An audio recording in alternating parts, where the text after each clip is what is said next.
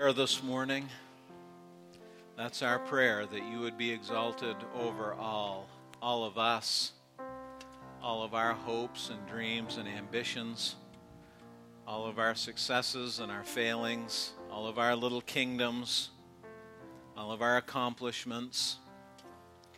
We desire that you would be exalted over all of those things. And if you're not exalted over all of those things in our lives, we're doing something wrong. And if you are not exalted above all things in this service, then we are not doing what we should be. And so we take this moment and we pause and we quiet our hearts and we focus ourselves and our attention on who you are and what you have done and what you are calling us to do. Father, I pray that we would see Jesus today in your word, that we would see him at work in our lives, and that we would hear what your Holy Spirit is saying to us in the coming moments. In Christ's name we pray. Amen. Thank you, folks. You can have a seat.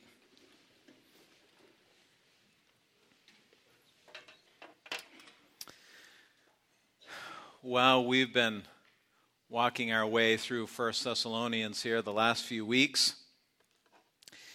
It's my task to get us a little bit further along in that journey, but before we do, I, I just want to ask you a question.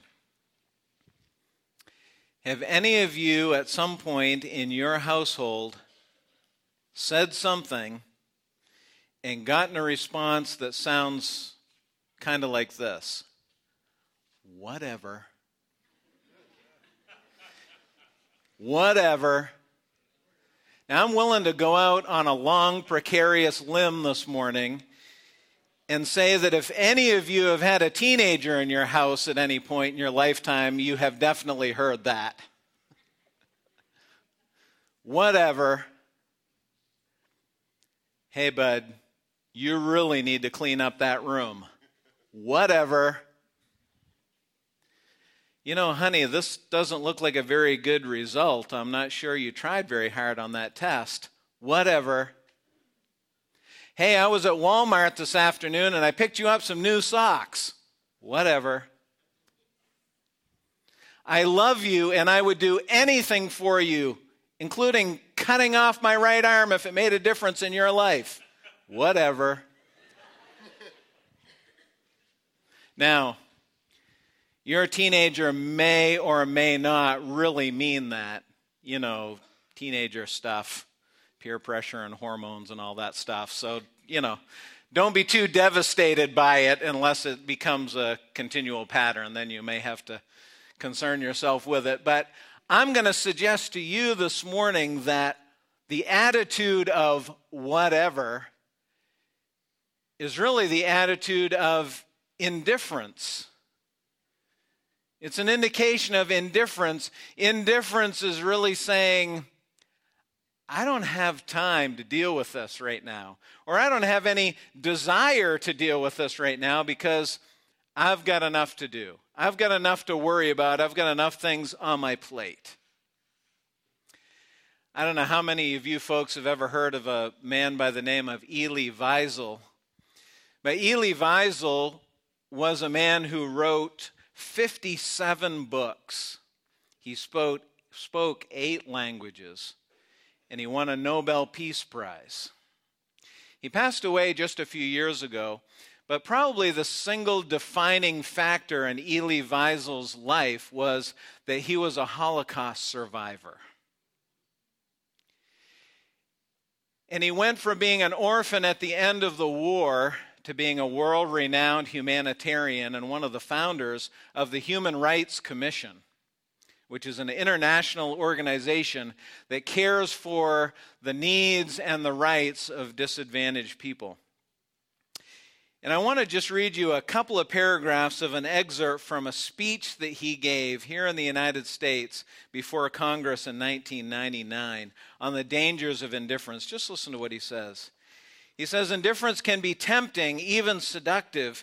It is so much easier to see others as rude interruptions to our work, our dreams, our hopes. It is, after all, awkward, troublesome to be involved in another person's pain and despair. Indifference reduces other people to a distraction. Indifference is more dangerous than anger or even hatred. Anger at times can be creative. One can do something special for the sake of humanity because one is angry at the injustice that one witnesses. But indifference is never creative. Even hatred at times may elicit a response. You fight it, you denounce it, you disarm it. Indifference elicits no response. Indifference is not a response. Indifference is always the friend of the enemy, never the victim whose pain is magnified when he or she feels forgotten. The opposite of love is not hatred, it's indifference. The opposite of love is not hatred, it's indifference. Now let's move this to the context of the church. I want to say to you this morning that as I look out over our church, as I think about all of the people that God has gathered and entrusted to us in this family, I'm more concerned about us becoming indifferent toward each other than I am concerned about us hating each other. Does that make sense? When I look at everybody that's here this morning and when I watch your interactions and I hear you talking and after the service and I survey our groups and our, our classes and all the times that we interact and we serve together, you know, most people are nice people. We want to get along. We don't want to hate other people. I'm not concerned about us really hating each other, but indifference is a concern that we would not even see each other. Because indifference is the opposite of what God has called us to. God has called us to love one another. Indifference means I don't care what's happening. Love means I do care more than anything what's happening. And how we relate to each other matters. How we connect to each other and how we interact with each other matters. In fact, this is what I want you to grab a hold of this morning over the next few minutes that living life together deepens our faith and prepares us for adversity.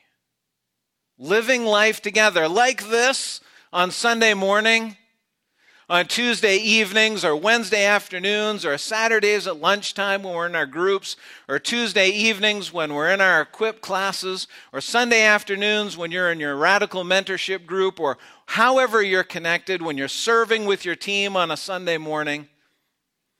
Living life together deepens our faith and it prepares us for adversity. Now, Tim's given us some good background and intro on First Thessalonians, so I'm not going to rehash that for us this morning. He's done a good job with that, but if you weren't with us, let me sum it up for you. Paul and Silas planted a church, and then they got run out of town. Okay? All right, let's keep going. That's the gist of it. If you want to know more, read Acts 17. That'll explain it all to you. Paul and Silas were not there very long. But Paul had developed some really deep connections with these people in this very short time. And we're going to read a few verses here in a moment, starting with 1 Thessalonians 2:17. And what I want you to notice as we read through them is he uses some really intense words to describe how he feels about the people in 1 Thessalonians. Now, as we read that, we understand how he feels about them we're going to see some things.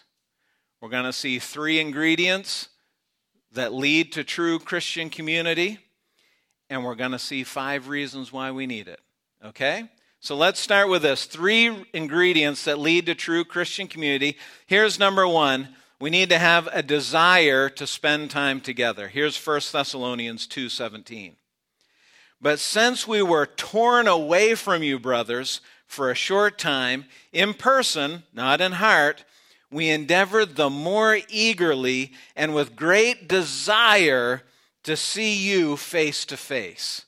Now, we're just going to pause. I'm not going to read through the whole thing and then go back. We're just going to read it as we go and work our way through it. But notice what Paul says We were torn away from you. Oh man, to Paul, when he had to leave, when they got him and Silas out of there so that they didn't get killed, at worst, or at best, get arrested, I mean, that felt like a mother might feel if her child was ripped away from her. That's what Paul is saying. We were torn away. And we really desired more than anything to see you face to face. Paul wanted to be with them more than anything. He wanted to be in the same room, in the same house, sitting at the same table. He didn't say, hey guys, shoot me a friend request on Facebook. He didn't say, I want to follow you on Instagram or maybe shoot you a tweet. He said, I want to be with you face to face so that we can talk, we can share life together. Let me ask you a question this morning. How's your desire to be with your fellow Christ followers? Not virtually, not digitally, but physically together.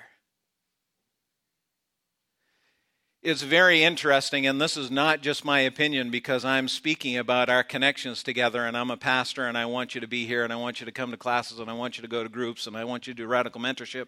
It's not because of that. I'm not making this up. But all the Harvard guys, and the Yale guys, and the Princeton guys and gals are doing all these studies about all the digital connections that we have in this culture. And do you know what they're finding out? They're finding out in this age of all of this connectivity, air quotes, we are less connected to people than we have ever been. You'll say, dude, I got 500 friends on Facebook. Okay. But how many of those could you drive over to their house and knock on the door when you're hurting and see them open the door and welcome you in and give you a cup of coffee and wrap their arms around you and care about you? How many? Paul said, I want to see you. I want to see you face to face. I just want to be there with you so that we can interact and truly be together. That's why after church, Art and his team whips up all that stuff out there.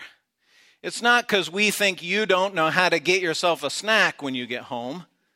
It's because we're trying to slow you down out the door. Look, coffee, donuts, banana slices. I don't even know what's out there. I never get back that far. We're trying to slow you down. Hey, hang on. Stop. Talk. Interact. Meet somebody you've never met before. You may find out that there's someone else here this morning that knows exactly what you're dealing with because they're dealing with the same thing. That's why we're constantly talking about small groups. It's why we have those equipped classes on Tuesday nights. It's why there's 35, 40 of our people going through radical mentorship right now because we want to foster those connections. Now, listen, I get it. Families aren't perfect. For some of you, when I say we're a family, little bells start going off in your mind. You say, I already got one of those. I don't want another one. I know that families aren't perfect. And I'll tell you this right now, right up front, and this may sound weird if you've never been here before to hear me say something like this, but this family isn't perfect either. This church family is not perfect. Do You know why? Because it's made up of imperfect people, and there is no perfect family, and there is no perfect church family. But together we walk through life and we deal with our difficulties and we deal with our sin and our imperfections and we encourage each other to keep going. But it's got to be face to face. Here's the second ingredient that leads to true Christian community it's a realization that it's going to take effort. Listen to 218. Paul says, Because we wanted to come to you. I, Paul, again and again, but Satan hindered us. That's interesting. Satan hindered us. Wow. Satan made it really difficult for Paul to get together with these people that he loved. Now, the word hindered there means to block. It means to block the road. Actually, it's a military term. If we were living back in the first century and you were part of the Roman army and your commander said, I want this platoon right here, I want this battalion to go over here, and I want you to hinder the enemy. What he meant was, I want you to block that road so that they can't get through. I don't know how many history buffs there are in here. How many history buffs? Okay, four out of 250. That's discouraging. Okay, moving on. If you read anything about World War II, one of the huge, important, critical, vital maneuvers and strategies as the Allies swept across Western Europe to reclaim what Hitler had already taken was controlling the bridges. And before the Allies would get there, Hitler's troops would try to blow up the bridges. Why? Because you can walk across the fields 500 people across. You can drive tanks and troop carriers and anything, ever, anywhere you want to go, mow right across the landscape. But then you get to a bridge that's 300 feet wide, and what happens? We funnel down to a little two lane bridge. And they tried to control the bridges, and that's what Paul is talking about here. He says, I want to come to you, I want to be together with you, but Satan is throwing up roadblocks so we can't get there. Okay, Mike, I know that's what it says, but is that a real thing? I mean, does Satan really do that? Let me ask you a question. Have you ever tried to get four or five of your brothers and sisters in Christ together to have a meeting or to plan something or to work on something together or just encourage each other? Have you ever tried to do that? If you have, then you know it's tough, isn't it? It's difficult. Yeah, yeah, yeah, I get it, I get it, but that's just because we're all busy. That's not Satan. Well, I don't know. How many distractions do you have in your life that keep you from doing the things that you know that God wants you to do? Now, as you catalog those in your mind, can I ask you this? Do you think Satan could possibly have anything to do with making those important in your mind? Elevating them? So that they become more important than being together and doing what God wants us to do?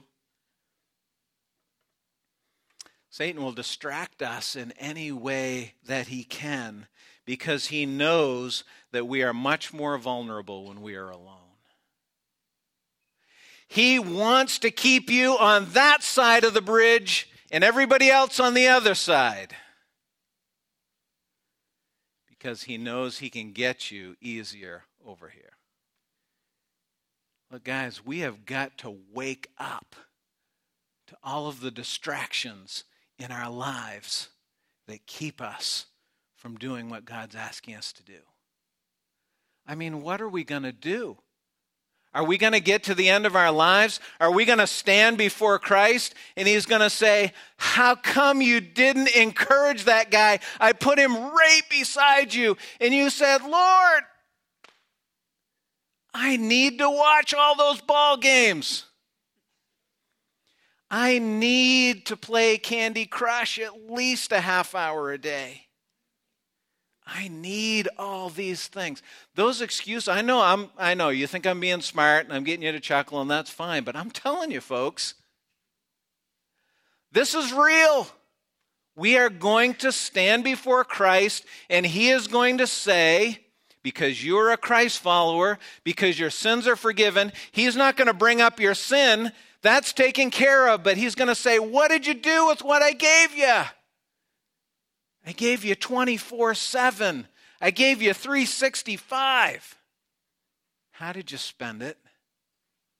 And what did you let keep you from doing what I asked you to do? Here's the third ingredient that leads to true Christian community a willingness to make others a priority. Listen to 2 19 and 20. For what is our hope our joy, our crown of boasting before our Lord Jesus at his coming. Is it not you? For you are our glory and joy.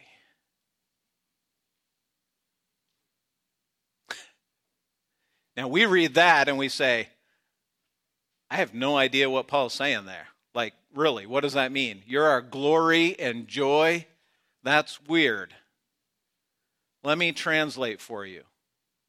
Paul says, You know what makes me happy? You know what makes me smile? You guys, your growth, your faith. That's what makes me smile. That's what makes me happy. That's what I'm going to be thankful for when I stand before Christ. I'm going to say, Look at these guys. Look at these guys. I'm not going to say, look at what I did, look at what I've got. Look at these guys. These guys are in my small group right here Dean, Spencer, Gavin. You know what makes me smile? These guys. These guys. When I see them grow, when we sit there on Wednesday afternoon, or oh, it's Mondays now because Gavin's work schedule changed. Monday afternoons, I usually show up. Monday afternoons, and we sit there and we talk about our lives and we talk about what we're reading in the scripture and what we're learning, and we pray together, that makes me smile. Friends, we have to be willing to make other people a priority. And if we don't have any room, if we don't have any margin in our lives, then people become an inconvenience. I don't have time for this.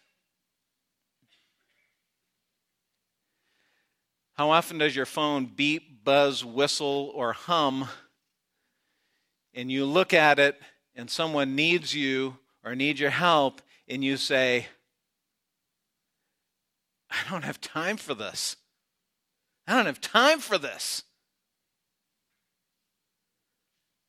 This is a deliberate decision to build enough flexibility into your life, into your schedule, into your family, so that you can care about other people, so that you can care for other people. And it's not going to happen by accident.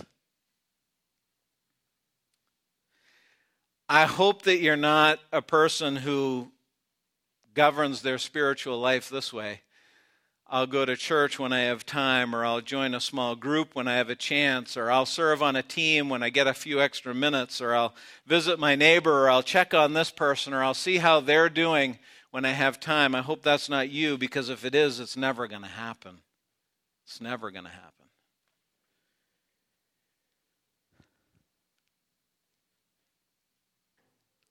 Those are the three ingredients to true Christian community.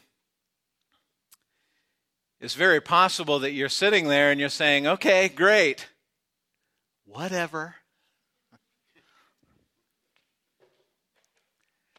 I hear what you're saying. I just don't think that's me. I just don't think I need that. I mean, I've got friends. I've got people to talk to hang out with.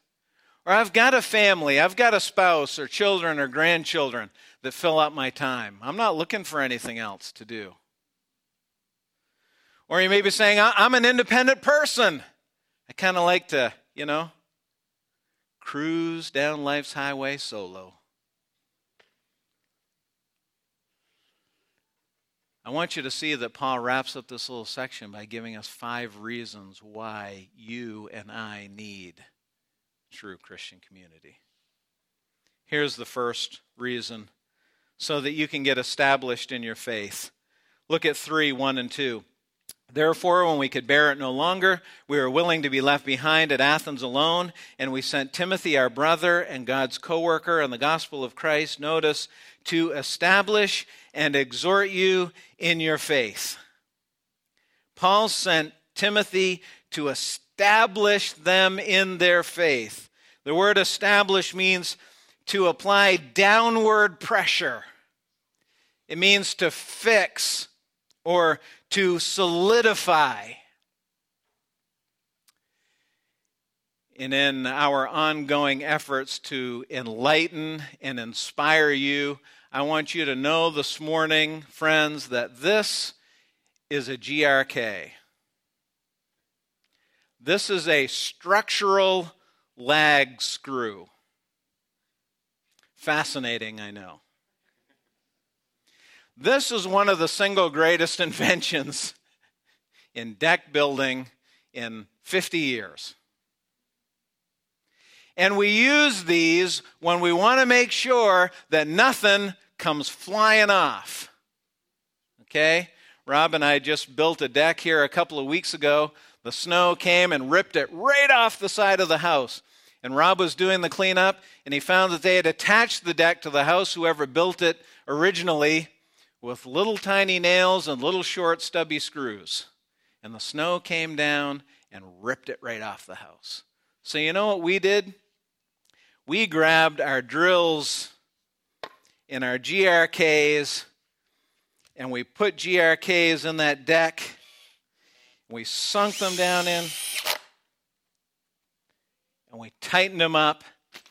And I can tell you what, folks, I don't care who's here this morning, there is no way that you are getting that off.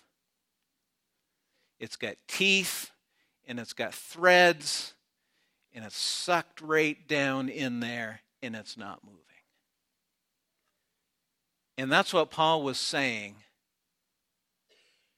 when he said, I sent Timothy to establish your faith, to lock it down so that you wouldn't wonder what you believe and what you think I want to solidify it and get it solid in your hearts and in your minds. This is what I believe. And that is one reason you need true Christian community.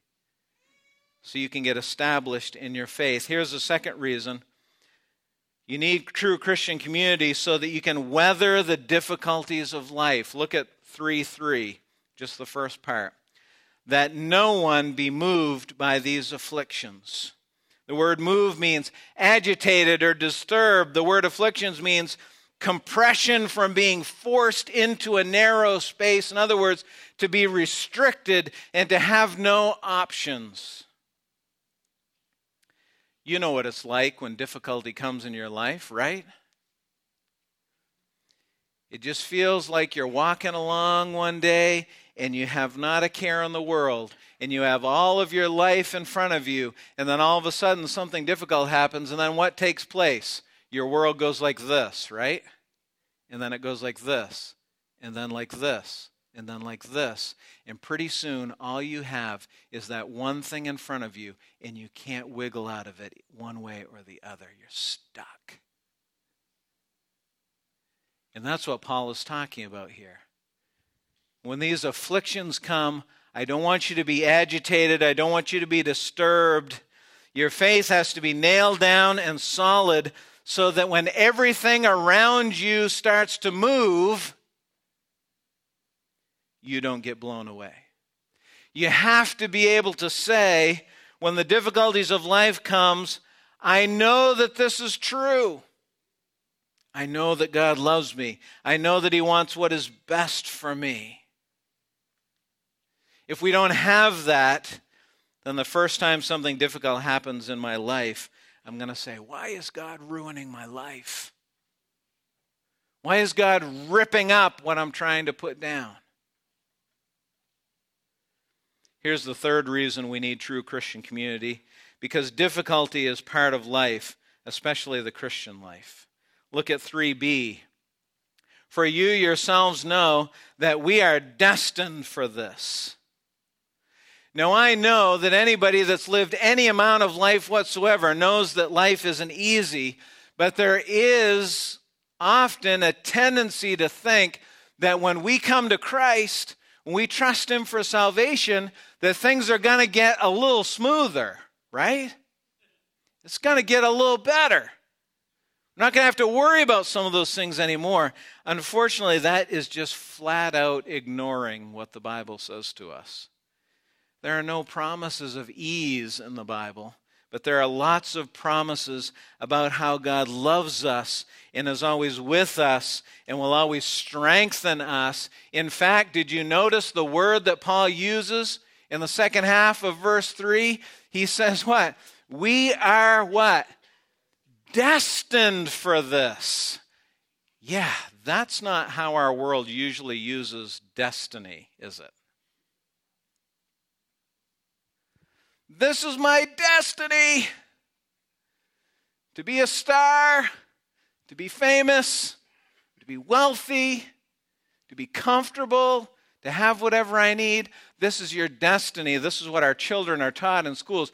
You can achieve anything that you put your mind to it. Um, no, you can't. No. I'm not trying to crush little kids' dreams or anything, but you know, there is real life that we have to live. I wanted desperately to be a starting pitcher for the Boston Red Sox. And I played as hard as I could every game, but guess what? No million dollar contract for me. But I thought I could achieve anything I put my mind to. No, you can't. That's bull. That's not what God promises us. He promises us that if we will be strengthened and solidified in our faith, that He will walk through life with us when it gets difficult. Guys, look, I don't want to discourage you, but this is our destiny. This is what we are here for to walk through the difficulties of life in the power of God so that other people will see him in us and say, Hey, my life is difficult too. How do you do it? I don't. I can't. But somehow God gives me the strength every day to keep doing what He's asking me to do. So I get up and I do it. Here's reason four that we need true Christian community because we told you difficulties would come. 3 4 says, For when we were with you, we kept telling you beforehand that we were going to suffer affliction. Paul says, We kept telling you it was going to happen. Make no mistake, friends, this life will be difficult. This life will be difficult. Get ready. And here's reason number five because difficulty came. Look at the last part of 3 4. Just as it has come to pass, and just as you know, it happened. Now, I know these last three reasons are all the same reason, but Paul said it three times, so I thought it would be okay if I said it three times. It's going to happen. It's going to happen. Do not be surprised when life gets difficult. Do not be surprised that everything does not go smoothly in your life. That's why you need true Christian community so you can get your faith solid. So when the difficulties come, you can keep going.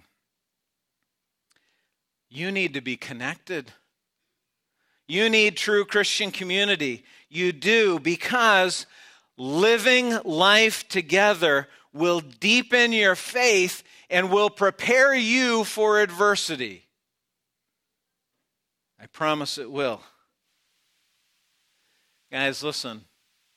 Much of what we are called to do in personal spiritual growth, much of what we are called to do in our mission to reach people in our lives, depends on our relationships with other Christ followers. We need to pray for God to bring us together. We need to pray for Him to strengthen our bonds. This is His will for us.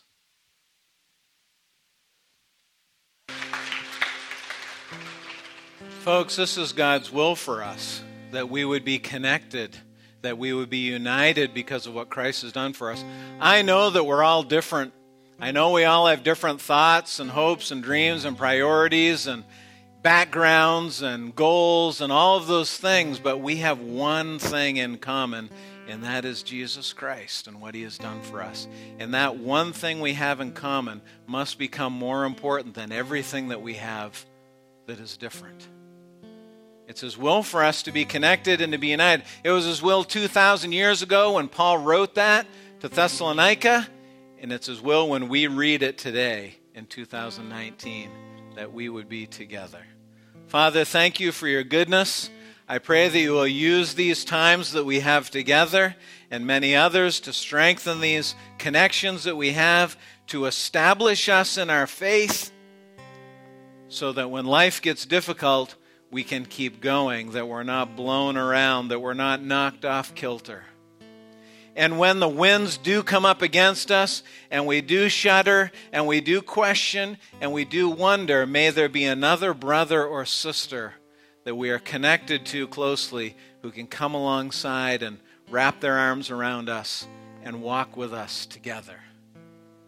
That's your design, that's your desire. That is the destiny of the church, that we would go together into what you have for us this week.